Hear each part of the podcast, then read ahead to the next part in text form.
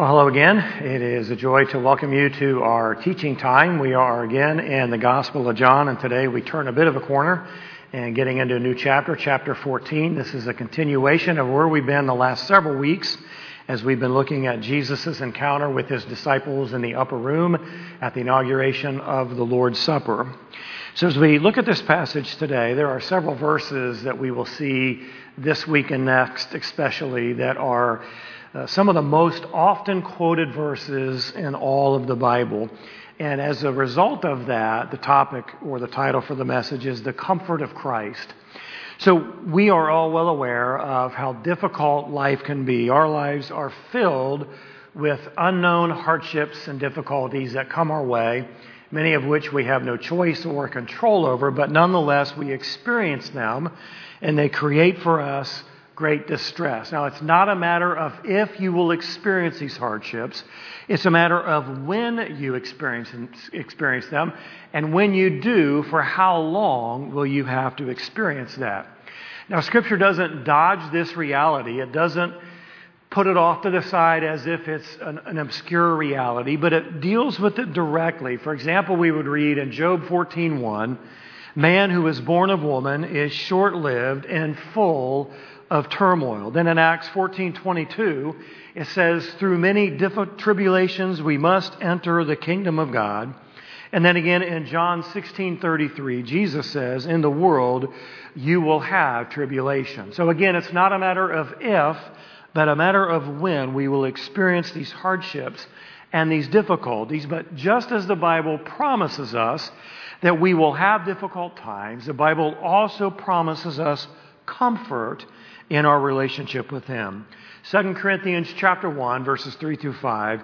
Blessed be the God and Father of our Lord Jesus Christ, the Father of mercies and God of all comfort, who comforts us in all our afflictions so that we will be able to comfort those who are in any affliction with the comfort with which we ourselves are comforted. Just as the sufferings of Christ are ours in abundance, so also our comfort is abundant through Christ. And so I believe that in many respects, it is this passage that begins to communicate to the disciples and to us the kind of comfort that Jesus intends to provide for those who believe in him. While it is highly unlikely that the disciples had not experienced hardship in their life prior to walking with Christ, he was intentionally preparing, preparing them for the most difficult time of their life since they had left their old life behind and began to walk with Him. Now, as a way of connection, remember this is Thursday evening. Jesus has inaugurated the Lord's Supper. He has already washed the feet of the disciples. Prior to that, the disciples were busy discussing amongst themselves who would have the highest and the greatest positions within his kingdom. It is in this meal that Jesus announces that one of them is going to betray him, alluding to Judas. He also has announced his imminent death and his imminent departure from them he has told Peter specifically that he was going to deny him three times. And so collectively, the lives of the disciples were in great despair. Their heads were spinning with this information. They didn't really understand how they were to process what it was they were hearing. Their lives were about to be shattered because they had given up everything to become a follower of Christ. And just a few days earlier, at the triumphal entry, when all of Jerusalem came out to meet Jesus, they, like many other Jews, were expecting Jesus to inaugurate his earthly kingdom and for this kingdom to have no end. They left everything to follow him, expected his kingdom to be initiated in the immediacy of their lives, and yet Jesus is telling them that he is about to die and that he is going to leave them. Now, this passage will run all the way from verse 1 to verse 14, but instead of having one incredibly long message, we'll break this up into two shorter passages of Scripture. So today we'll look at chapter 14, verses 1 through 6, and then next week we'll look at verses 7 through 14. So let's look together at God's Word in John 14, 1 through 6. Jesus says, Do not let your heart be troubled. Believe in God. Believe also in me. In my Father's house are many dwelling places. If it were not so, I would have told you, for I go to prepare a place for you. If I go and prepare a place for you, I will come again and receive you to myself, that where I am, there you may be also. And you know the way where I am going. Verse 5 Thomas said to him, Lord, we do not know where you are going. How do we know the way?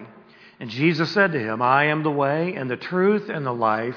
No one comes to the Father but through me. So, in these first three, excuse me, first six verses, we're going to look at three keys to experiencing the comfort of Christ. And next week, we'll look at the remaining three. So, number one in our outline is we are to trust in His presence. If we are to experience the comfort that Christ gives to us, then we begin by trusting in his presence. In verse 1, we'll see two very clear commands given to us by Jesus himself. So, number one in command is this stop being troubled. Now, verse 1a says, Do not let your heart be troubled.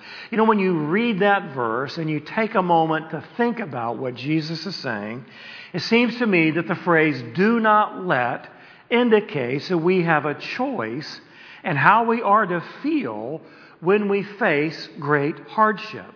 Jesus says, do not let or do not allow your heart to be troubled. So the question is, how do we usually feel when we are confronted with something that is very difficult, very unwelcomed, something that we understand that is going to be incredibly difficult for us to navigate through? Do we feel overwhelmed? Do we feel incredibly fearful? Do we have a sense of hopelessness? Do we feel defeated? We are usually flooded with a variety of emotion at the beginning of this great hardship or difficulty, and almost none of them are of any good. Now, this does not minimize the reality of the distress. It does not measure its severity, but it instructs us in how we are to act, how we are to choose to respond in the face of great hardship. Do not let your heart be troubled. Now, in the immediate context of Jesus and his disciples, they are in full blown distress mode. Jesus has told them again that he is going to die, that he was leaving them, and now, not generically speaking to the Jews, but speaking to them, he says that where I am going, you cannot now come. They couldn't follow him and where it was he was going. Now, all that they believed about Jesus, all the love and trust that they had in him, their willingness to lay everything down in order to follow him, seemingly evaporates because Jesus is going away and they cannot come. One of them was going to betray him, and Peter was going to deny him. I would imagine that this would be the greatest distress that any of them had ever faced in their lives, and most certainly in the time that they have been following Christ for these three years. I believe that for the disciples, it does not get any worse than this. He tells them that they are not to be troubled. That word trouble means to stir up. It means significant emotional and spiritual turmoil. It's the same word that, that is used to describe Jesus being troubled about his impending death on the cross, Jesus being troubled in spirit at the reality of his betrayer being one of his own. Not that he didn't know that, but as he thinks about that and contemplates what that means. Jesus being troubled about his death is the same kind of trouble that Jesus is instructing his disciples to not be consumed by. Jesus is saying that in the face of this incredible spiritual and emotional difficulty that you are about to face, do not allow your heart to become overwhelmed or intimidated by this situation. Can you relate to that? Can you relate to being overwhelmed by a circumstance you find yourself in? Do you find yourself being intimidated by the severity of the hardship that is standing at your door? Well, in all of life's hardships, in all of life's unwanted and unwelcome circumstances, I believe that we can follow what Jesus has told us to do, not allow our heart to be overwhelmed. Instead, we follow the second, second command, and that is to believe in me. Verse 1b believe in God, believe also in me. Do not be overwhelmed by your circumstance believe in me. Now, this isn't a call to salvation. We already know that from John 13, verses 10 and 11, Jesus has indicated that all of them were clean except for Judas. And when Jesus declared them to be clean, it indicates that they had already entered into a saving relationship with Him. So here, the word believe means to have ongoing trust. Just as you believe in me for your salvation, just as you have believed in me for your eternity, continue to believe in my presence for your emotional and your spiritual needs. Now, this again is a very clear declaration of his deity. He is saying that just as you have believed in the Father for these things, for your salvation, for your eternity. Believe also in me for these same things. Continue to believe in me so that you will not be overwhelmed by your circumstances, but have this ongoing belief in my presence, which is always going to be with you. Now, Jesus doesn't need to be physically present in order to provide comfort for us. We know that post resurrection. We know that because the Holy Spirit has been given to us. The, the, disciples don't understand this. The disciples don't understand the role or the work of the Holy Spirit that is going to come. So they are overwhelmed by this reality that Jesus is going to go away from them, that they will be physically separated from Him, and this creates incredible hardship in their lives. Now, as we'll look at later on in this chapter, Jesus promises them, and this is the promise that we cling to, and that is his abiding presence through the person of the Holy Spirit. We read in John 14, verses 16 and 17 I will ask the Father, and he will give you another helper, that he may be with you forever. That is, the Spirit of truth, whom the world cannot receive because it does not see him or know him, but you know him because he abides with you and will abide in you. Now, obviously, when Jesus speaks these words a little bit later in the chapter, they don't have an aha revelation in their understanding. It will take after the outpouring of the Holy Spirit before they begin to understand Jesus' abiding presence with them, even though he isn't physically present we can stop being overwhelmed by our circumstances because He is with us. We aren't alone. We aren't forgotten. Jesus said, I will never leave you, nor will I forsake you. He will say later on in this chapter that I will not leave you as orphans. So we don't have to allow our hardships, our difficulties, and what are seemingly overwhelming, overwhelming circumstances to blind us of his abiding presence in us. Do not be overwhelmed. Instead, have ongoing belief in me. Now, number two in our outline, not only are we to trust in his presence, we are to trust in his preparation. We'll see three different things in this preparation. Number one, we're going to see the place. Jesus talks about preparation of a place. We see this in verse 2. He says, In my Father's house are many dwelling places. So, in this preparation, Jesus points the disciples and us towards eternity and the face of extreme difficulty. I believe it's consistent with the New Testament as a whole, the Bible as a whole, and that is this that we are to be spiritually minded. We are to have our thoughts pointed towards heaven, not in the physical world that we live in. And this is exactly what Jesus does here. He points his disciples towards eternity. Their comfort is found in the truth that they won't be separated from him permanently. When Jesus is going to die on the cross and be buried, it isn't the end. Jesus will be raised from the dead. He will make a very brief ascension into heaven. He will come back and appear to them over a period of 40 days before he makes his final ascension. And although they don't understand anything about that, Jesus is still telling them that even though you will experience separation from me, it is not going to be permanent. Jesus is going to make preparation in the Father's house. The Father's house is heaven. Now, heaven is called many things in the scripture. In Hebrews 11:16, it is called a country because of its massive size. In Hebrews 12:22, it is called a city due to its large number of inhabitants. In 2 Timothy 4:18, it's called a kingdom because God is its king. In Luke 23:43, Jesus calls it paradise because of its incredible beauty. Here, Jesus calls heaven his Father's house. So, in his Father's house, in God's house, there are many dwelling places. Dwelling places literally means rooms that are added on. Now, the King James Version uses the term mansions, which isn't really one of the most accurate ways to translate that word.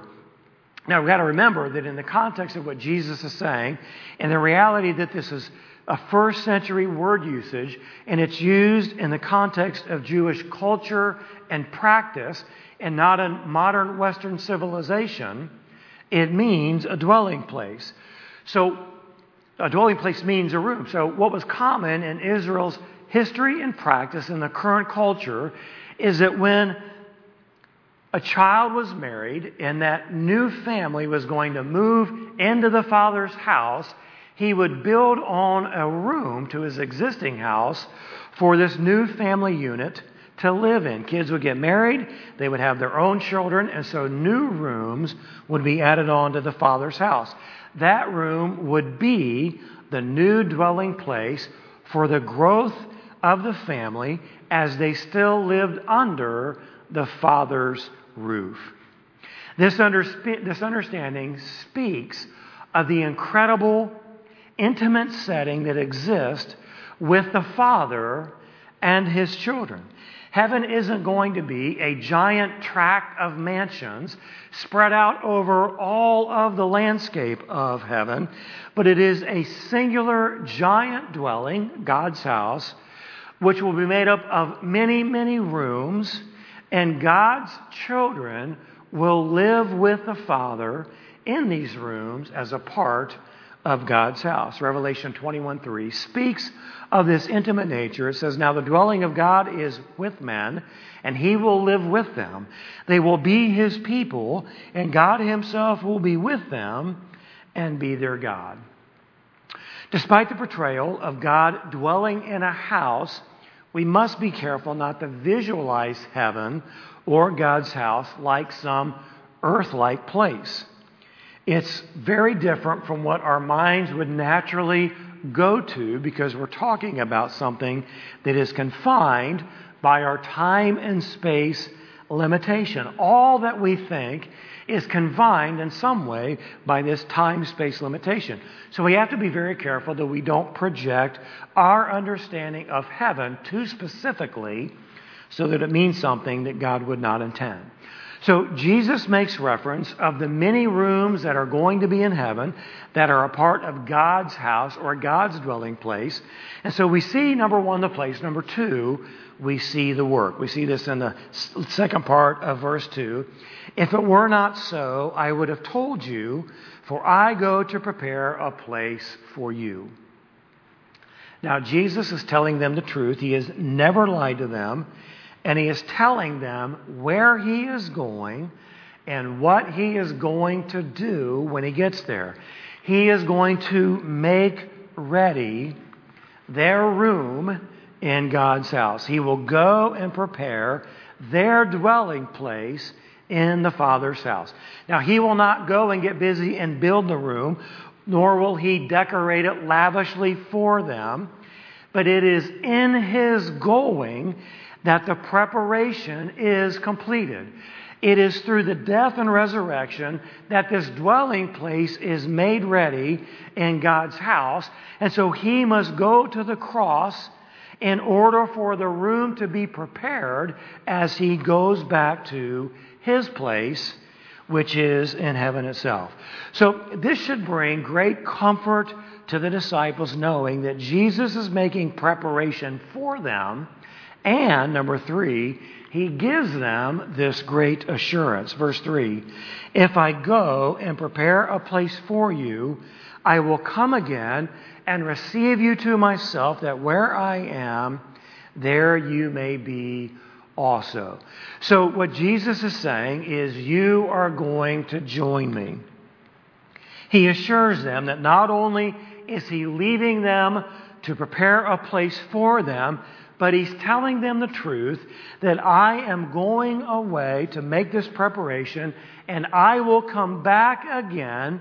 And when I do, then you will always be with me. Now, when we read this verse, it sounds somewhat apocalyptic, and in some respects, it does relate to the second coming of Christ. We don't, we don't need to read too much into that because, in the context of this passage, Jesus is telling them that he is leaving, that his separation isn't permanent, that he's going to come back for them, and then they will be able to be with him forever. So, this isn't about explaining his second coming as much as it is about assuring them that the separation is only going to be temporary. So, just as the separation the disciples are facing isn't permanent, neither is the difficulty that we face. Now, we are not in the context of Jesus being before us and us having followed him for some three and a half years and him telling us that he's going to leave, but don't worry about it, I'm going to come back for you. We need to remember, we need to focus our minds on this reality. Whatever it is that we experience in this world, in this life, no matter how severe, no matter how difficult, no matter how overwhelming it might appear to us, it is only temporary. We have to be spiritually minded in order to have that kind of a perspective. Again, this does not intend to minimize what it is we experience, nor does it measure the severity, but it is a way for us to be able to experience the comfort of Christ as we take great comfort in not only His presence with us, but the preparation that He has made for us so that when we leave this temporary world, we will be ushered into an incredible eternity in the Father's house with the Lord Jesus forever and forever and forever. We are to focus on that reality. Now, number three in our outline is we are to trust in his proclamation. We see this in verse 4. And you know the way where I am going. Now, the Greek literally reads, And where I go, you know the way. Now, the NIV and the ESV do a better job of expressing what the Greek says and what Jesus intended than is the New American Standard that I read from. The ESV says, And you know the way to where I am going. The NIV says, You know the way to the place where I am going. So the way is the pathway. In Jesus' dialogue with the disciples, he has some expectation that at this point, on the eve of his death, that they know how to get to heaven. He is asserting that they know how to follow him. He's been showing them the way during the entirety of his ministry, which all of them have been a part of. If they follow that way, then they will get to where he is going. The pathway encompasses who he is and all that he is taught. Now, it's very obvious from the passage of Scripture that Thomas didn't understand this, and very likely neither did any of the other disciples. Verse 5 Thomas said to him, Lord, we do not know where you are going. How do we know the way? Well, Thomas is saying that we don't know where you are going. So if we don't know where you are going, how are we going to know how to get there? Well, Jesus has already told them where he's going, hasn't he?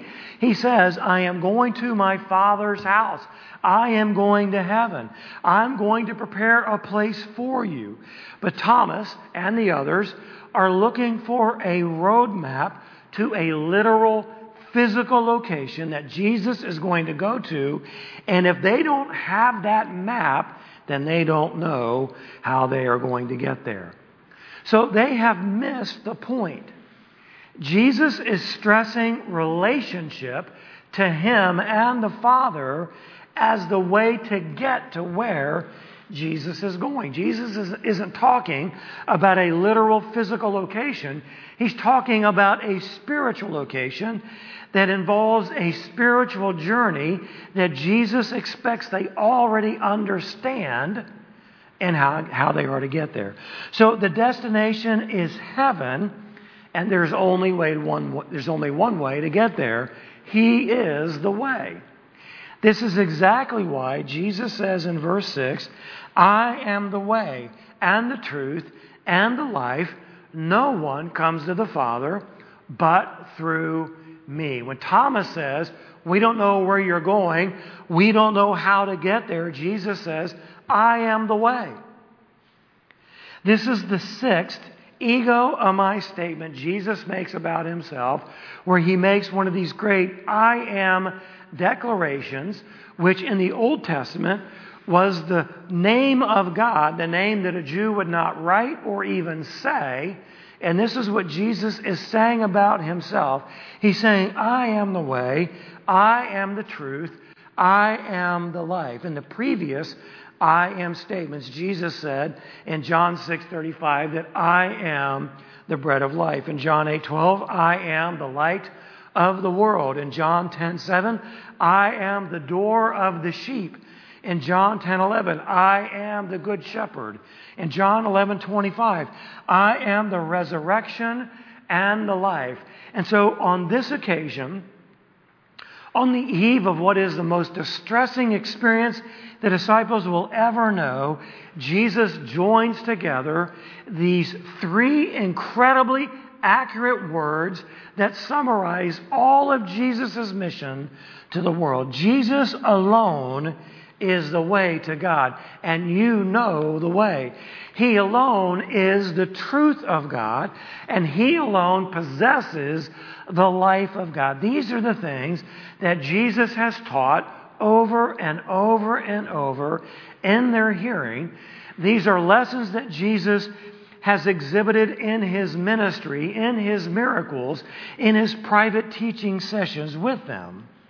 The Bible teaches that God may be approached exclusively through Jesus, his one and only Son.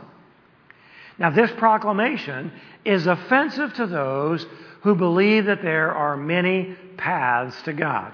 We live in a world that does not tolerate exclusivity. You have to be open minded. There can't only be one way, there has to be many ways. And I'm sorry, this just does not work when we're talking about access to the Father. If there were many paths to God, then Jesus' words are not true. If there are many paths to God, then Jesus' death on the cross was unnecessary. And if there are many paths to God, then we have placed our only hope in something that is false. There are not many paths to God. There is but one way, and Jesus has declared that He is that way. The Bible reveals Jesus as the incarnate Word, the one and the only one who reveals the Father. In John chapter 1, verses 1 and 2 and verse 14, we read these words In the beginning was the Word, and the Word was with God, and the Word was God. He was in the beginning with God. Now you'll note that the word there is capitalized, meaning it's a personal pronoun for God. And then in verse 14, and the Word became flesh and dwelt among us, and we saw his glory, glory, glory as of the only begotten from the Father, full of grace and truth. So if God has no communication with man apart from his word, capital word, then it stands to reason that man has no avenue to God apart from that word. Think about it. If God is going to communicate with man through some kind of a word, then the only way that man can communicate back to God is through that same word.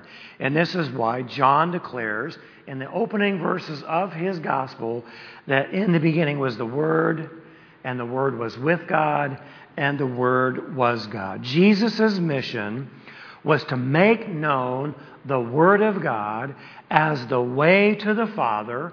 He is that Word, He is that way, and that is exactly what His ministry has accomplished. Now, the early church taught Jesus as the only way. And it was the reason that in the book of Acts, early Christianity was referred to as the way. Because Jesus is the only way to God. He is the only way of salvation. And as a result of that, He is, the, he is our source of comfort. Now, there are many things in the world that are designed to give man comfort. We believe a nice house, a nice car, good food, a nice vacation. All of these things bring some level of comfort to our lives. But, friend, when our lives are up against severe difficulty, great distress, and we feel overwhelmed by this thing in our life, I can promise you the only true comfort we are going to find is in our relationship with God through Jesus his Son. We are to trust in His presence. He is always with us, and that should bring us incredible comfort. We are to trust in His preparation, that He has prepared a dwelling place for us in the Father's house, and that one day we will be with Him for all eternity. What we face is only temporary. That should bring us significant comfort. We are to trust in His proclamation that He is the way, He is the truth, He is the life. We don't have to succumb to substitutes or to something that is inferior. He has opened the pathway of God to us. And as we have placed our faith in Him, we are following Him on that pathway to the Father. And one day we will be ushered into eternity. We are to focus on these truths, and as we do that, we will find great comfort regardless of the severity of the difficulty that we face in our life. Jesus says, Do not allow your heart to be overwhelmed. Keep trusting in me. I have gone to prepare a place for you, and because I am the truth, I will not lie to you. I will come back to you so that you can join me. We know the way because He is the way, and we have placed our faith in the truth of God's Word, in the truth of Jesus being the one and only begotten of the Father. And because of that, we can know the comfort of Christ. Would you pray with me, please? Well, Father, we give you thanks for this passage. We thank you for what it has already said. And we give you thanks in advance for what we will look at next week and through all of this farewell discourse that you have given to us as your children. God, I pray that regardless of what it is we face in our life, we would find the comfort that you provide in our union with you. We know, Father, that it is through relationship, not religion. It is through obedience, not worldly substitutes, that we are able to find the true measure of what you provide for us in our relationship with you. God, I pray that you would speak to our hearts in the depth of our need, whether it be financial difficulty or relational strain or health concerns or just a, a great concern about the state of our culture and our country and this world gen- this world in general. Father, that we would not be overwhelmed by such things but we would have an ongoing belief in you, the one and only God, the sovereign God who reigns over the universe that you have created, that we are safe in your hands. God, I pray that that would bring comfort to us even now as we pray. We give you thanks for your word, for its accuracy, its truth, the way that it meets our every need. Help us to live by it. Help us to long for it and help us to live it out in such a way that others would see you in us. We give you thanks and pray these things in Jesus' name. Amen.